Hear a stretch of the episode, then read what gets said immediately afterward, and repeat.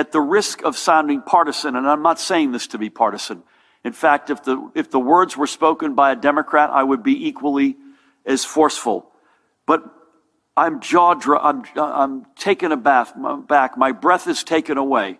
I have almost nothing to say to what I read that Senator Mitch McConnell of Kentucky said earlier today that, in fact, it wouldn't be necessarily a bad idea for states to go bankrupt. Seeing the behavior of what happened in that first couple of weeks, uh, we got this set aside, which two weeks ago Mitch McConnell said, no, never, it'll never happen, and you're delaying things, but it did. State and local government funds police and fire and teachers and schools. How do you not fund police and fire and teachers and schools in the midst of this crisis? Hello and welcome to Trumpcast. I'm Virginia Heffernan. Okay, multiple choice. Which word most freaks you out today? Just just based on the phonemes. Okay, so listen to the sounds. Cytokine storms. Protein spikes. Red hat cuddle parties at massage parlors in Georgia because the virus is a hoax. Okay, those first three. And the fourth, just listen to the sound.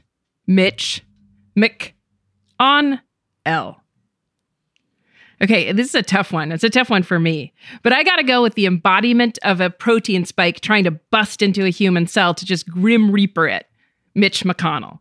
Today, he's in the news for telling blue states that they deserve no more aid and should just go bankrupt. It's a real drop dead.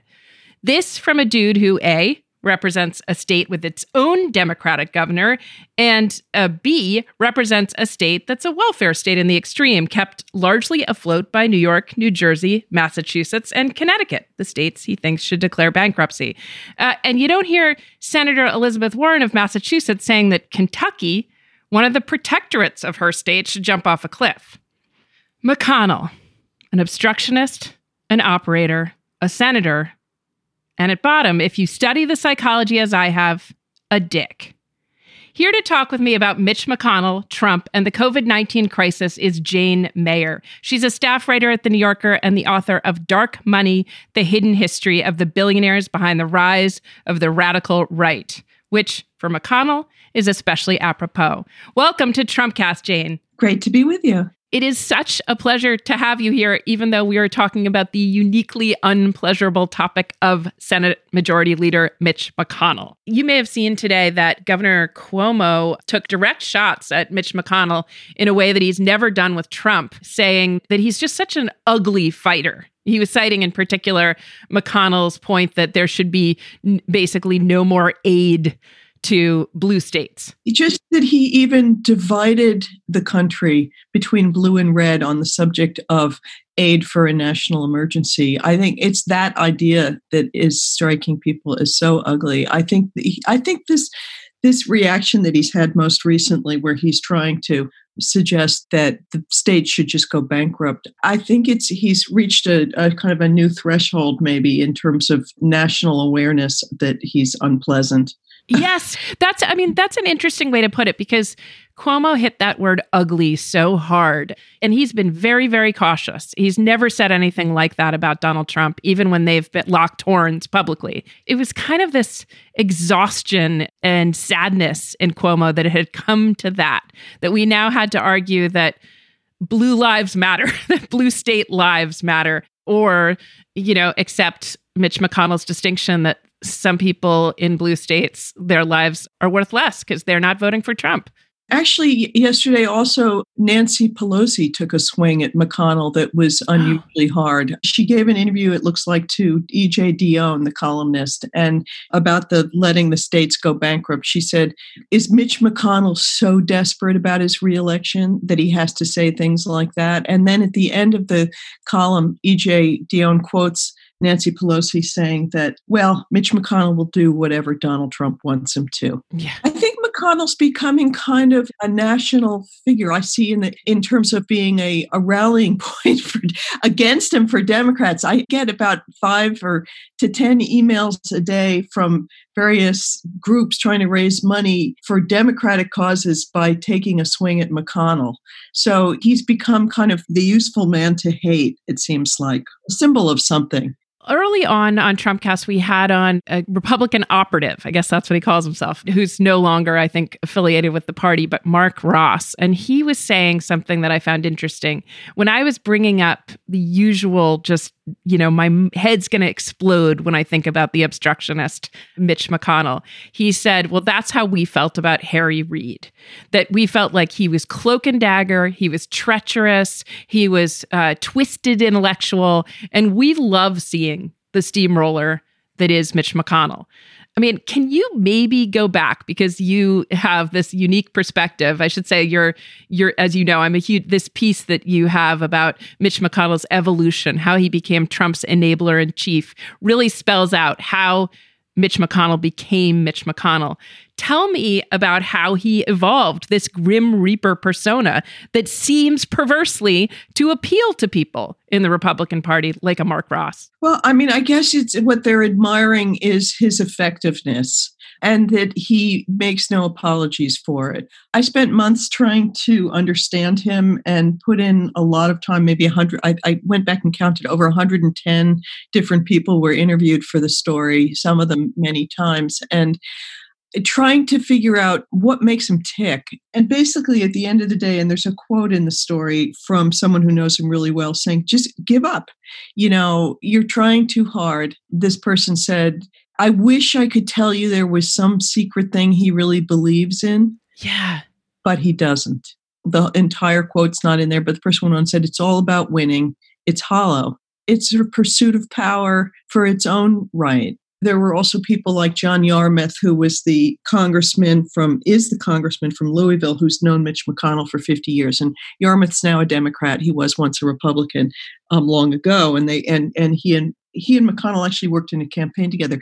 And I thought what he had to say was similarly eye opening, which was just that Mitch McConnell does, he wants to be someone, but he doesn't want to do anything he and and and uh, you know so he's in it for the prestige the power the attention the respect whatever but not to bring about change or sort of pu- uh, some sort of public service really. I mean he is he is obviously a, a, republican so he's a small government kind of guy generally and you know he would say he's there to make things more conservative mm-hmm. but if you look closely at mitch mcconnell's career there is almost no issue where he hasn't taken more than one side Hmm. He swaps his position whenever it's politically necessary to do so to win. The only thing that he's consistent about all the way through his life, from the time that he first ran for his first office in high school, is he is about winning. And so, yeah, so people who want to win in politics would admire that. Um, if you if you don't care about some something beyond that, he he's good at winning.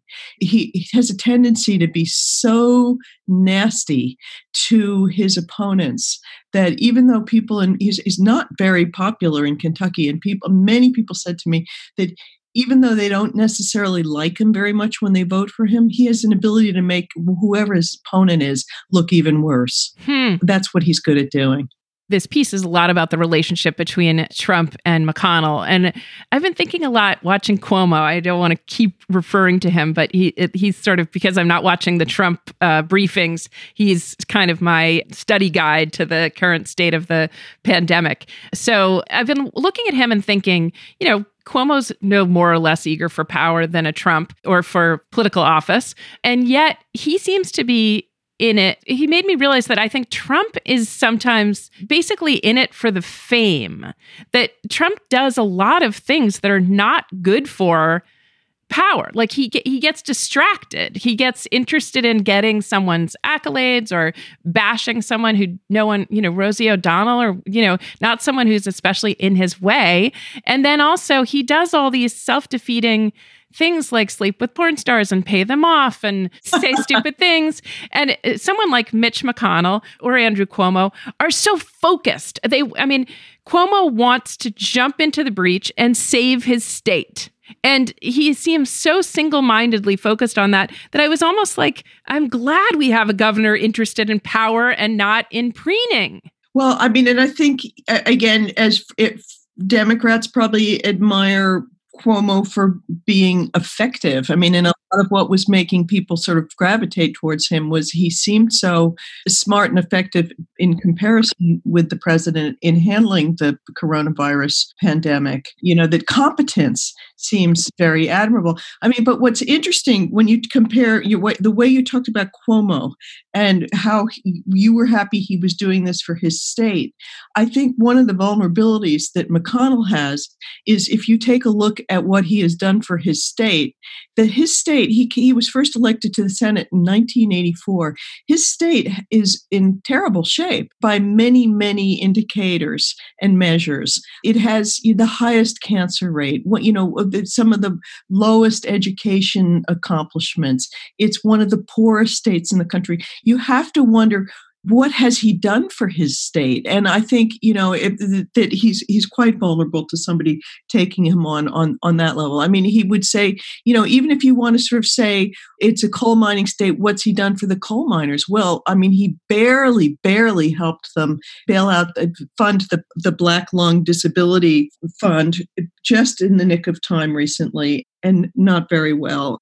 And the coal industry's just falling apart. Mm-hmm. I think he's vulnerable to somebody making the argument that he has not really done all that much for his state, though he does, he will argue that he brings home, you know, lots of pork bridges, roads. And then we have to talk about Rusal, the Russian aluminum firm that is linked to the oligarch Oleg Deripaska, who's caught up in a thousand ways in Trump's Russia ties. You know, that was appalling that he suddenly made this partnership with Deripaska, who's been bankrupt and then not bankrupt. But that was supposedly bringing aluminum manufacturing to Kentucky. How has that played with Kentuckians? Well, I mean, actually, I think Kentuckians would be perfectly happy no matter whose money was behind that aluminum plant if it brought in jobs to tell you the truth but the reality is that that venture seems to be in really deep trouble. It's not going well. And what happened was that it was as much as anything, the Kentucky's governor, Matt Bevin, who swung that deal, and he put a ton of state money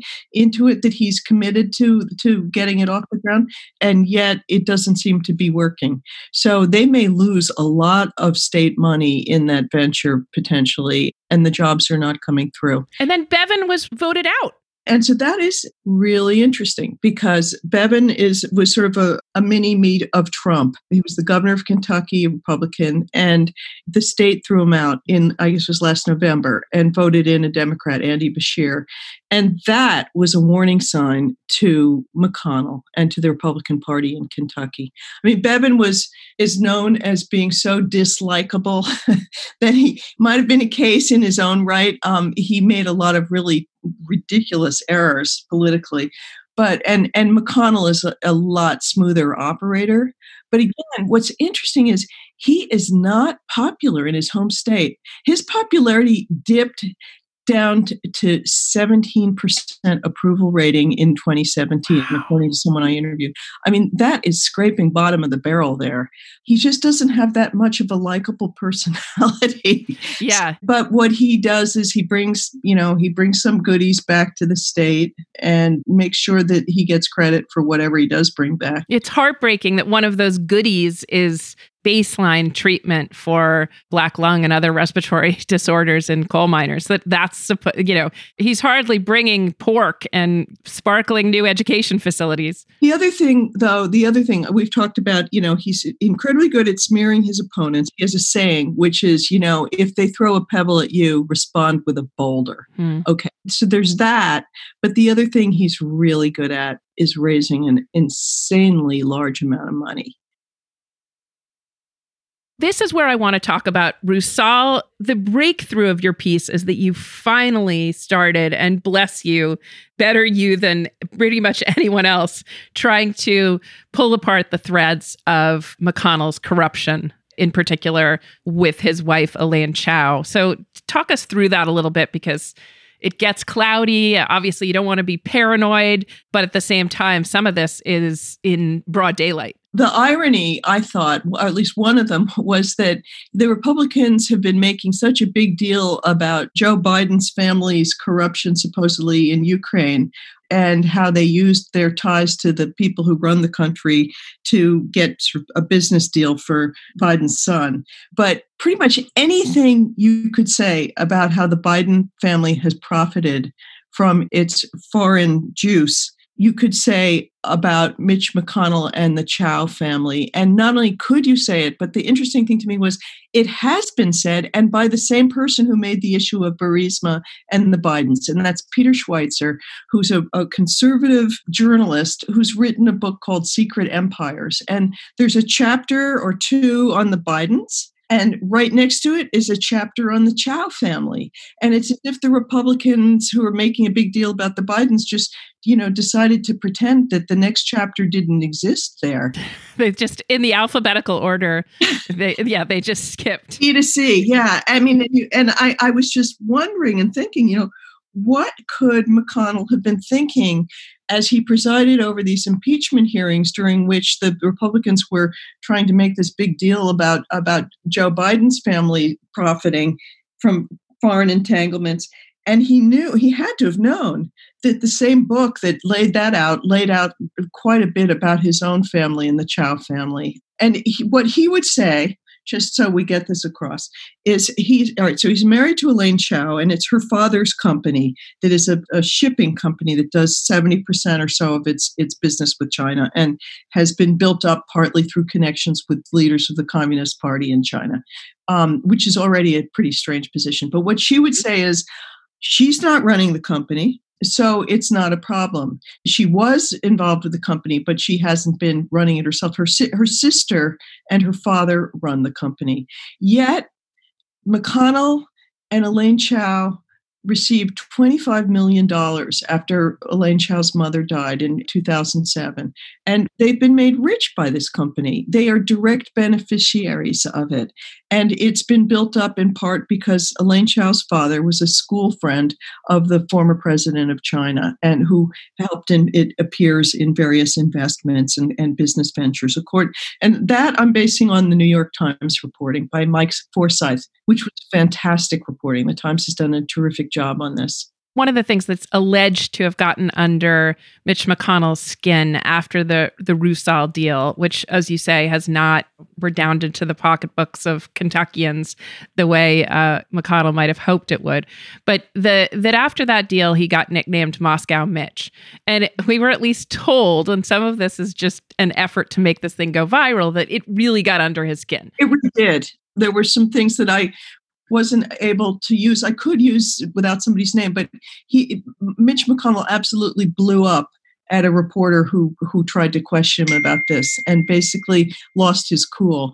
And I think I have an idea why that would be also. If you read McConnell's autobiography, which is actually quite an entertaining and sprightly book, uh, surprisingly, um, probably written by his staff. But at any rate, if you read it, it, what's clear in there is that he thinks that if you can make people laugh at your opponent, you're going to win. Hmm. And what happened with Moscow Mitch? People were laughing at him. There were people wearing hats all over Kentucky that sort of said things like "Niet Mitch," hmm. and they were laughing at him. And that I think he knows better than most people is something that can really hurt you in politics. I mean, this is a guy that's given himself the nickname the Grim Reaper. Other things have slid off him. He doesn't mind being seen as evil, just he doesn't, uh, like Putin, maybe, doesn't like being seen as a kind of figure of fun. His tolerance for being considered evil is also something extraordinary about him. I mean, and he tries to, you know, lean into it with the sort of collecting the political cartoons that make him out to look like a turtle and the Grim Reaper and Darth Vader and all that kind of thing. Actually, Dick Cheney used to do much the same. But that's think about those images, those anti heroes, they're powerful. What he doesn't want to be thought of is corrupt. Moscow Mitch was a very corrupt allegation. The idea was that he had thrown the election in favor of Trump by taking help from the Russians. That he had not stood up to Putin when Putin was interfering in the 2016 election. And there's new material on that in that the story that we ran, which shows you that quite surprisingly, for weeks and weeks and weeks, the, the director of the CIA in 2016 in the Obama administration, John Brennan, was trying to reach Mitch McConnell in the summer of 2016 with what he described as an urgent national security matter, a threat that he needed to talk to McConnell about. McConnell at the time was the, the Senate Majority Leader. So you've got the CIA director personally trying to reach the Senate Majority Leader. And for weeks, Mitch McConnell just ducked it. It didn't make time for him. It's sort of astounding what's crazy about that is this kid from Kentucky, you don't get called by John Brennan every day asking to talk to you about an urgent matter that, you know, sounds like you could be getting called about an Al Qaeda warning. And the fact that he refused to take that call suggests that he answers to another someone other than the US intelligence services, which is what we've seen in, in the president. And that is very ominous. I, that description is chilling in, um, in your piece of Brennan's efforts to reach him.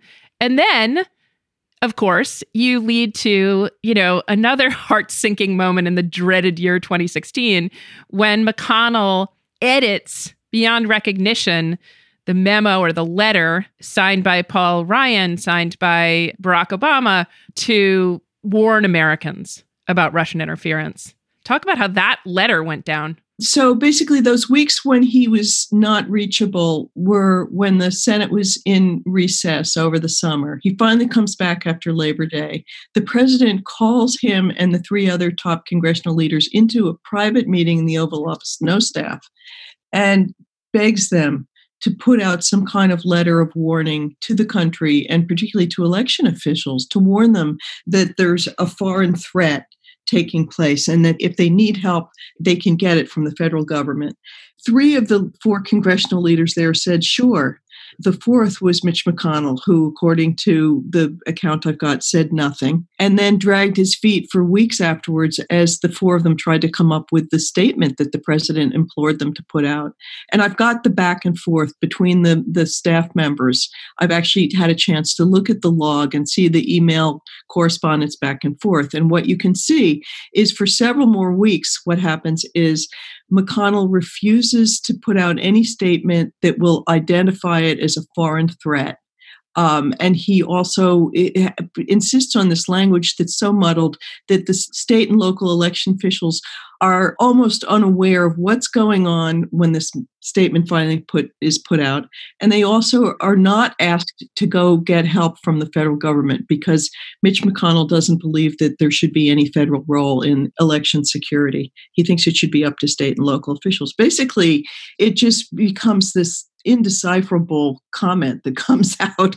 And and nobody knew till long after the election that it turned out the russians were actually targeting the election security election systems in all 50 states. Yeah. Yes. You have written about Kathleen Hall Jamieson's research into just this question of did uh, Russian hacking, Russian information operations um, swing the election for Trump? And for some reason, although your piece and her book came out in October 2018, that it's still somehow verboten to say the Russians did this. Like Russian interference wasn't just a nuisance. It may have compromised the legitimacy of the election and the president.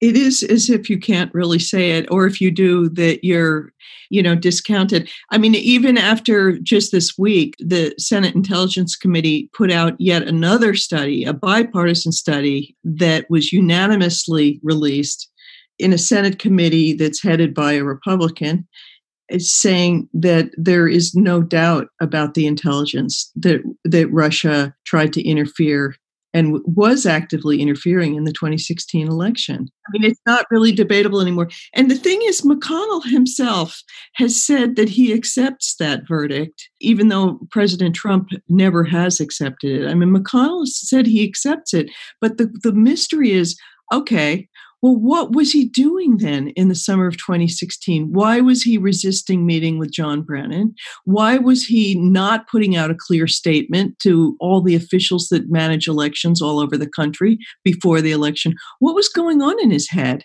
And and you know, it's a bit of a mystery. He didn't speak to me for the story, but I've got people who speculated on it, including one of whom is Susan Rice, who was the national security advisor to Obama at the time. And basically, she says, you know, you can't know for sure, but she thinks that McConnell realized that if you called out the Russians who were trying to help Trump, it might hurt the Republicans from chances of winning.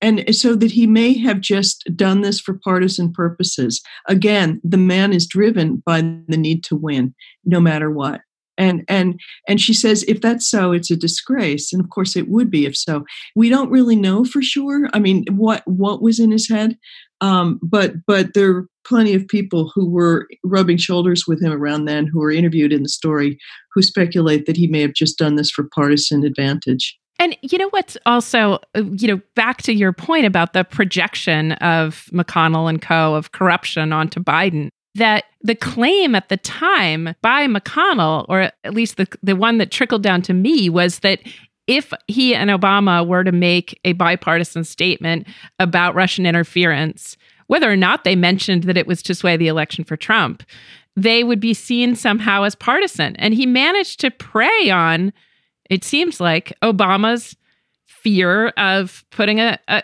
you know a thumb on the scale for Hillary though he was campaigning for her or being seen as partisan in his final days. Yeah, and what what Obama was so worried about was he wanted people to understand that this was a national security threat that the Russians that he was not calling out attention to them because he was trying to help the Democrats, he was calling it out because it was a threat to all of us, no matter what our parties are, to have a foreign country interfering in our democratic election.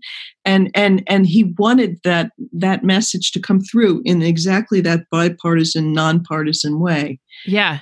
And and the problem was that McConnell was threatening to make a stink about it that would be saying you're just doing this to help the Democrats, which is really low. It's also wild to imagine that there were statements, you know, obviously WikiLeaks hacked the RNC also. There were ways that Republicans at the time and intelligence, you know, nonpartisan intelligence professionals like James Clapper just said, this is about election security and it left out whether this was on Trump's behalf or not. You know, as you say, that it was just it was a it was a major security breach. And the fact that McConnell, no fan at the time of Donald Trump, was unwilling to do that suggested, not unwilling even to sign on to that, that there was this intelligence breach, suggests that McConnell was not just answering to the Republican Party and trying to further the Republican Party, but he was explicitly trying to protect Russia. Well, I don't know that I would say that it was because he cares about helping Russia one way or the other. I mean, he's been a sort of a cold warrior type in the in the past. I do think you have to if you if you look closely at McConnell, the thing he always cares the most about, in addition to winning, is specifically keeping the Republican majority Senate. Mm-hmm. And at that point, he did not think that Trump was likely to win, but he really wanted the Republicans to hold on to the Senate. Uh. So he didn't do anything that was going to interfere with Republican turnout, for instance. That would have been sort of the, what was on his mind. And then, okay, just to be fair to McConnell here for a second, just because facts are facts, he has a long history of, of arguing that elections should only be in the hands of state and local officials. Um, constitutionally, election, the sort of the taking care of elections is, has fallen to the role is in the hands of state and local officials. There's no federal role for it. So he would he would argue that it was sort of a strict constructionist opinion. It also happens to be the kind of opinion that Southerners who believe in states' rights have often taken. You know, leave it up to the local states to decide who gets to vote and how. Um, and so um, the, the, it's consistent with all of those things. But at the end of the day, it's very, very weird. that, yes. and it may have actually had some you know lasting impact in the election because there was no clear signal sent out warning the country about it. This brings us right up to the present moment and the the COVID relief bill and also his recent statements McConnell's recent statements about how the states the cities blue states and cities ought to just declare bankruptcy even though, and this is a states' rights thing, even though, of course, the blue states, four powerful blue states, you know, essentially support with their tax dollars the rest of the country and certainly Kentucky. So, you know, Kentucky or some idea of states' independence is, is and cutting federal funding to the states that pay the highest taxes is a, a neat trick, even if McConnell's wizardry might even have topped out here. It's it's very hard to make the case that it's every man for himself now. It's just a great point and overwhelmingly true. Kentucky is a taker state of money from big uh, states like uh, prosperous states like New York uh, and California. Yeah. It, Kentucky lives off of the tax dollars from those states because it, so much of the population in Kentucky is is dependent on federal programs and different kinds of benefits that people live on. So yes, it would be shooting themselves in the foot, but meanwhile, the politics of it are obvious. You know, that what is he saying? He's saying we're not going to help the states that actually have functional, competent, well-staffed governments. They need to cut them, cut off all those firefighters and um, policemen and bureaucrats because we don't have them in Kentucky, so they shouldn't have them in other parts of the country where the state governments actually work well. And just to go one step further, a lot of the Democratic Party power in states is in unionized government officials who are members of, of unions like AFSCME. And so, so he's going at the muscle of the Democratic Party here and saying, you know, we're not going to help you guys. If, you know, why should we help you defeat us in elections, basically? you know, it's just another twist. It seems very McConnell world twist. Kentucky might come out of this kind of soft battle among the states, all right, because, uh, you know, they have this Democratic governor, and that governor has aligned Kentucky with these Midwestern blue states who are not doing the Georgia, the crazy Georgia throw open the massage parlors and the tattoo shops. They're working together, grounded in science, to do what they think is best for their regions. It would be just rich nauseating irony if Kentucky came out of the pandemic doing better in terms of cases and fatalities and that that helped McConnell's reelection that Kentucky was behaving in some ways like a blue state. I mean it's it's Kentucky's um you know it's a, across the border is Tennessee where they've been having fights about about exactly this issue. Kentucky's also been a state where um, there's a kind of a brewing culture war on some of this because uh, the the mayor of Louisville tried to stop uh, drive-in church services on Easter, or at least say that he was going to take license plates of people and, and who attended them and have them stay home and self-quarantine for 14 days. And so it became an issue of you know the the sort of religious right versus the government health officials. And McConnell, in that case, was on the side of the religious right. I mean, if McConnell decides to start saying that Louisville needs to declare bankruptcy, we'll know we've gotten to weird territory. One last thing is the lead in the piece is about this COVID, the COVID bill. I, I'm assuming, just trying to put this together chronologically, that you started working on this piece before the pandemic and certainly before the relief bill was proposed. Walk us through what happened there because things are moving so fast, especially with this relief bill, people finally getting their checks, that it's hard to remember how this one went down. And it had some of the same foot dragging that the Brennan warning had with McConnell. Interesting. I, because, you know, McConnell's reputation in Washington, anyway, is as one of the wiliest and shrewdest operators in in the town. And yeah. Yet, if you look closely at how he handled the beginning of the pandemic, he was, in my view, he was he was slow, and um, he misjudged it.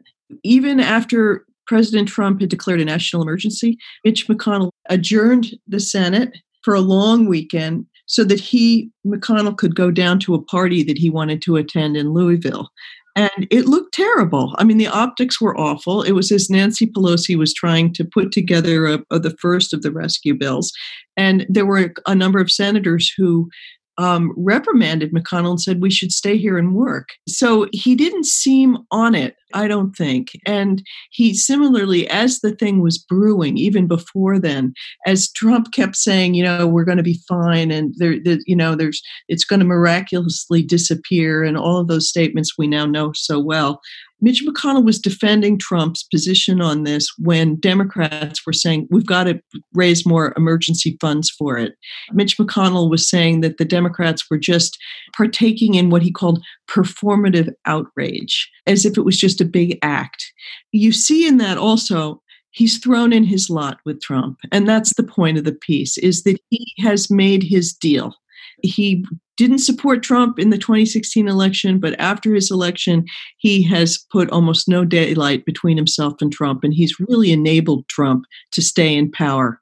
And Trump is enabling Mitch McConnell to probably, likely, maybe not, who knows, get reelected. He, he, he McConnell feels he needs to stick with Trump. Um, and and so does his Republican caucus in the Senate feel it needs to stick with Trump. So you've got this devil's deal and you can see it in the beginning of the pandemic. Your piece is fantastic. I'm glad it's getting attention um, because it's it's sort of the the um, you know the the the complete audit that that that McConnell needs that we all need uh, um, of this person who's been so instrumental during Trump's presidency.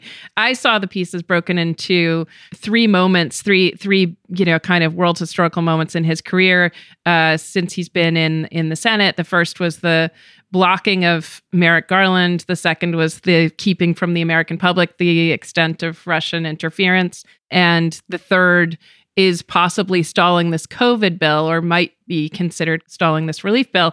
You do such a nice job of making at least the first two look very analogous. The idea of McConnell is to say, not an emergency. Like, what are the libs screaming about?